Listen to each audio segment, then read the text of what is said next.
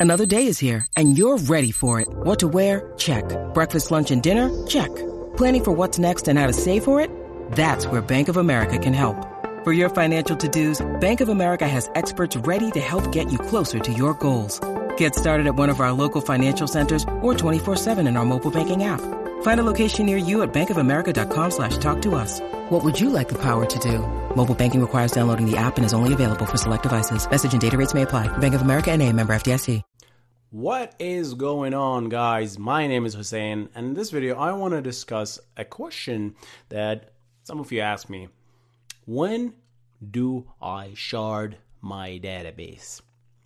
And short answer for those of you are impatient, last thing you want to do is the shard your database. There are so many other things that you can do before complicating your life with sharding. So with that said, let's just jump into it. Guys, if you're new here, welcome. My name is Hussein, and this channel we discuss all sort of backend engineering. So if you're interested to become a better software engineer, consider subscribing, and hit that bell icon so you get notified every time I upload a new video. With that said, let's just jump into sharding. When do you shard your database? Guys, sharding, the idea of sharding a database is, I know it sounds that the the, the term sounds very sexy, right? So it's like, oh, I'm going to shard my database, and it makes you sound intelligent. But if you think about what you're doing with sharding, it is a very complex uh, architecture and complex operation to implement.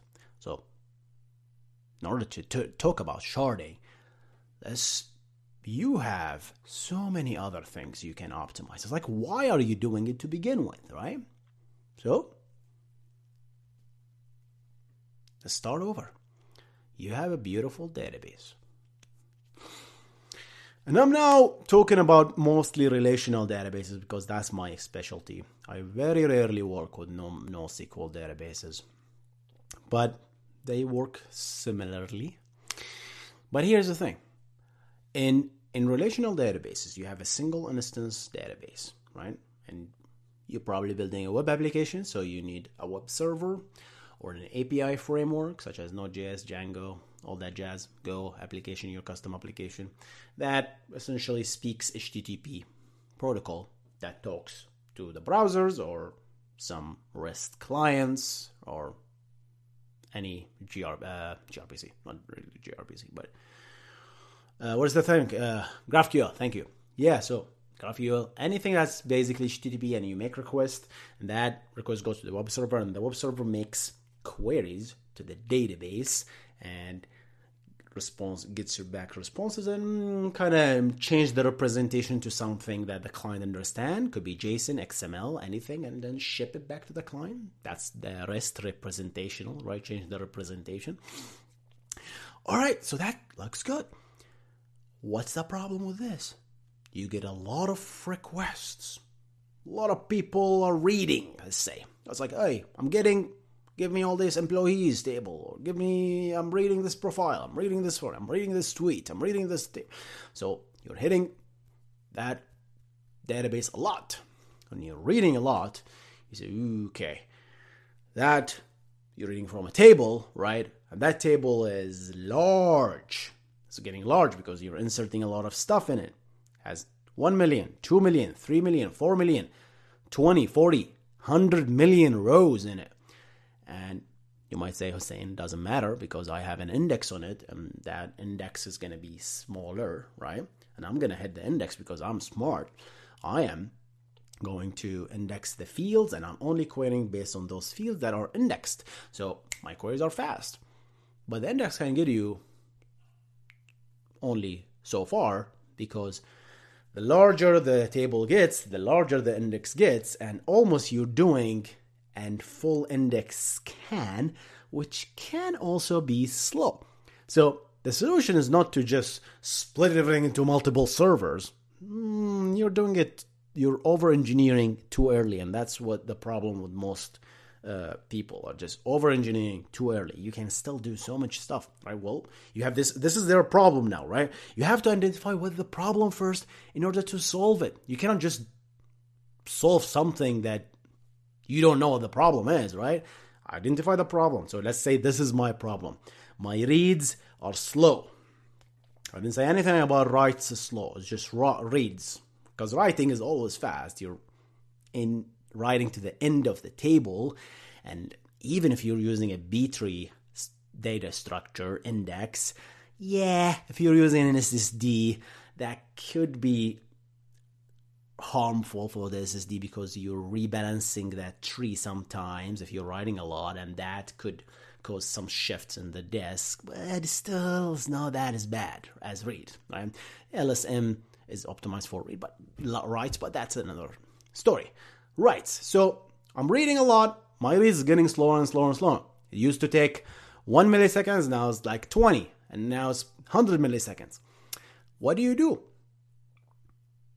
Tables large, what do you do with it? There's something called, most databases supports called partitioning. And I'm to talk about just the horizontal partitioning. So imagine this this is your table and I talk about horizontal and vertical partition. I'm going to reference the video here. Go check it out. But in a nutshell, you have a huge table, hundreds and millions of rows. You just slice it in half horizontally. That's that's the horizontal. You slice it in the middle, and you say oh, this piece from this ID to this ID go to this table, right? And we're gonna call this a partition. And this ID to this ID goes to this table. I'm gonna go partition two. And this table, this ID to this ID go to partition three. So now you instead of having one table, you have three different tables that represent the whole logical table but when you query, we can find out based on something called a partition key, which usually is the is the primary key of the table. Doesn't have to be though. But based on that, you can know which table to hit. Now you have smaller tables, you have 10 smaller tables, and guess what? With a little bit of knowledge from the client, we can know exactly which small table or partition to hit. And now I'm working with a smaller index and my queries will be fast. Instead of having this huge index, now I have a smaller index and I know exactly what to query. So my queries are fast, just like that, by just enabling partitioning. And most databases, Postgres, for example, does that blindly for you if you enable it, and the client doesn't have the even need the knowledge to know that, oh, I need to hit this table, table partition underscore what. No, it's just happened for you. Previously, in older releases, you had to have this knowledge. Oh, this is this table, this table, this table. Remember, guys, I'm still in the same server.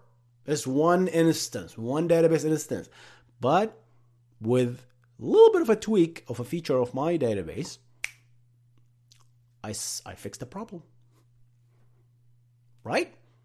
You don't need sharding. We're going to talk about sharding in a minute, what does it really mean. But you come back. You say, Hussein, no, that's not good. Because, yes, I am, my singular reads are fast. I'm selecting star from this table, and, and yeah, it's very fast now because I partitioned and all that stuff. But my database server cannot handle because all this TCP connection to a single server just to read stuff it's overwhelming my server and it's uh, the file descriptors are blowing out of proportions and I cannot handle it anymore, right? So what do you do? Well, I'm, I'm not even introducing the idea of caching. You can obviously introduce a layer of Redis cache and all that stuff, but it comes with its own problems because you'll end up with inconsistency and you have to invalidate the cache and all that stuff. But you can play with that. And without introducing that extra layer, I have some tricks up my sleeve to fix that problem. Right? And most of the stuff you guys know it probably, but replication. Why is nobody talking about this? you have a master backup. So and you some some databases have this by default this this uh, features where you have one master and create another server and make this server a backup of that master. And what it will do is periodically the master will push the edits, right, the writes to the to the replica or to the backup. So you can create as many backup as you want. in multiple servers with partitions and do all that stuff. Now you segregated multiple servers, but you have one write. To do a write, you go to that dang server. You don't want to write in multiple servers. That will confuse a lot of things, and we're going to talk about it in a minute because reading is easier than writing.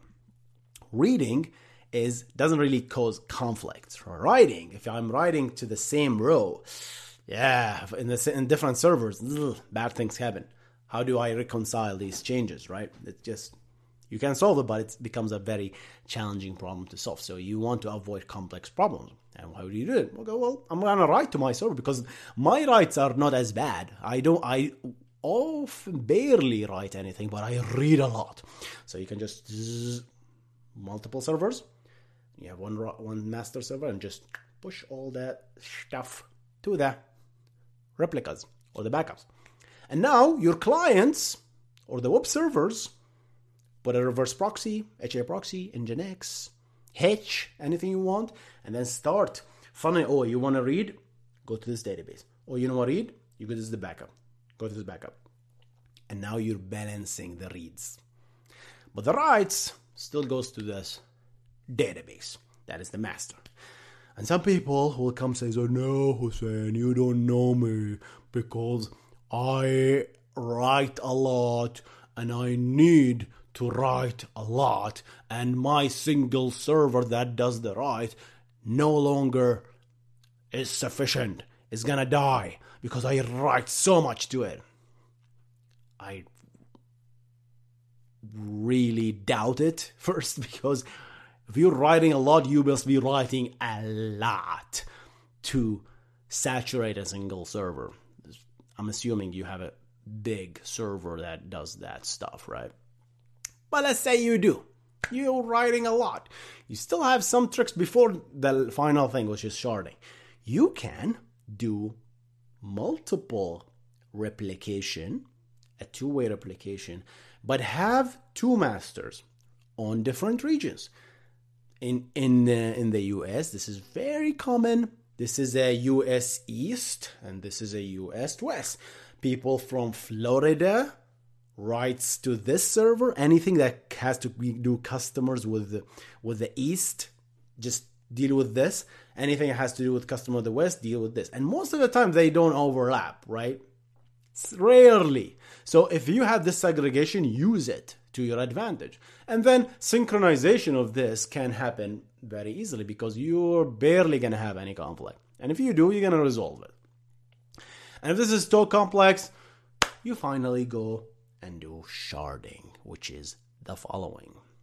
Sharding is the idea of having a single key. See, after all of this are exhausted, right? Come down and do sharding, right? If eh, if all of this stuff are exhausted, then go do sharding. If none of them, then probably you don't have to do sharding because sharding is the most complicating thing to accomplish. And let's let's talk about what it's become easier these days, but let's talk about sharding. So, what is sharding? Sharding is the idea of splitting like partition, like horizontal partitioning, but put the tables that are partitioned, not in a single, in a different table in the same instance, same server. No, put those partitions or shards in a different server altogether. Whoa, okay. Yeah. With partitioning, you can still do transaction, by the way, guys. The database supports transactions. With sharding, for, for what sharding? with sharding, my, my, my tongue has been swallowed. well, with sharding, you cannot do transactions. Forget about transactions. Bye bye. Rollback. All this beautiful commit stuff. Acid. Atomicity. Bye bye. No sharding for you. You cannot do all that stuff. Because what do you do if you want to write to multiple shards? This is different servers, right?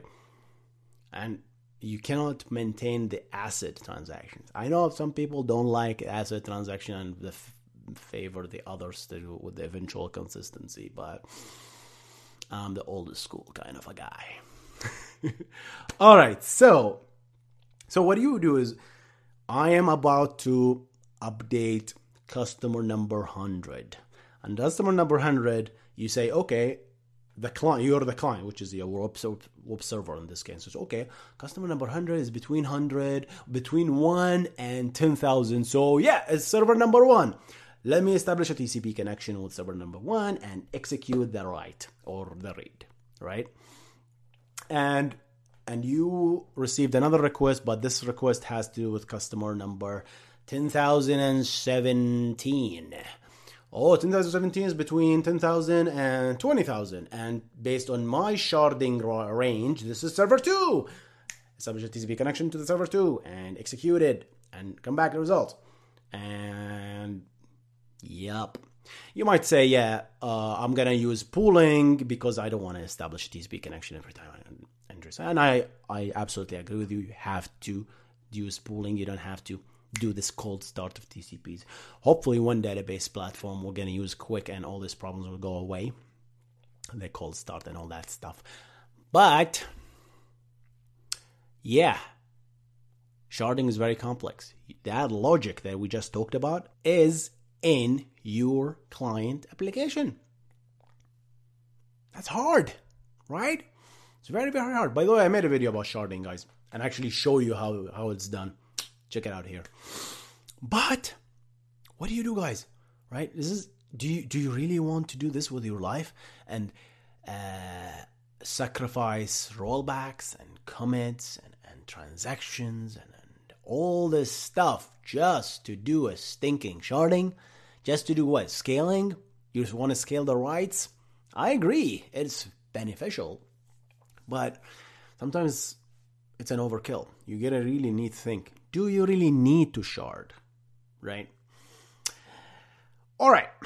That being said, YouTube ran into this problem, as you might as you might think, because YouTube is a millions millions of videos which with with billions of watch hours and hours uploaded right so thousands and thousands of hours are uploaded to this platform and comments and and I watched, uh, uh, uh, listened to a podcast with uh, the lead of YouTube talking about how they solved it. They have a My, MySQL database on the back end, by the way. They manage all that stuff.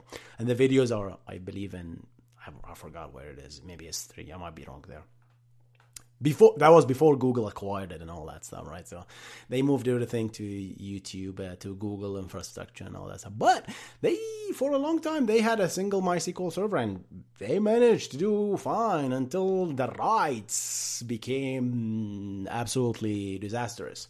So they started doing what we talked about, and until they couldn't handle, so they had to do sharding, which is called what we talked about is application level sharding. The application is aware of the shard, which is this piece of the partition. Okay. And when you know, when you're aware, that's problem because you create coupling. And coupling is the worst thing you want in software because you want software to be as isolated as possible. You want software to have uh, social anxiety, social distancing in these days. True social distancing for software, right? Keep your software apart. They shouldn't know stuff about each other. That's just a general idea about software. Coupling is bad about software. Come back.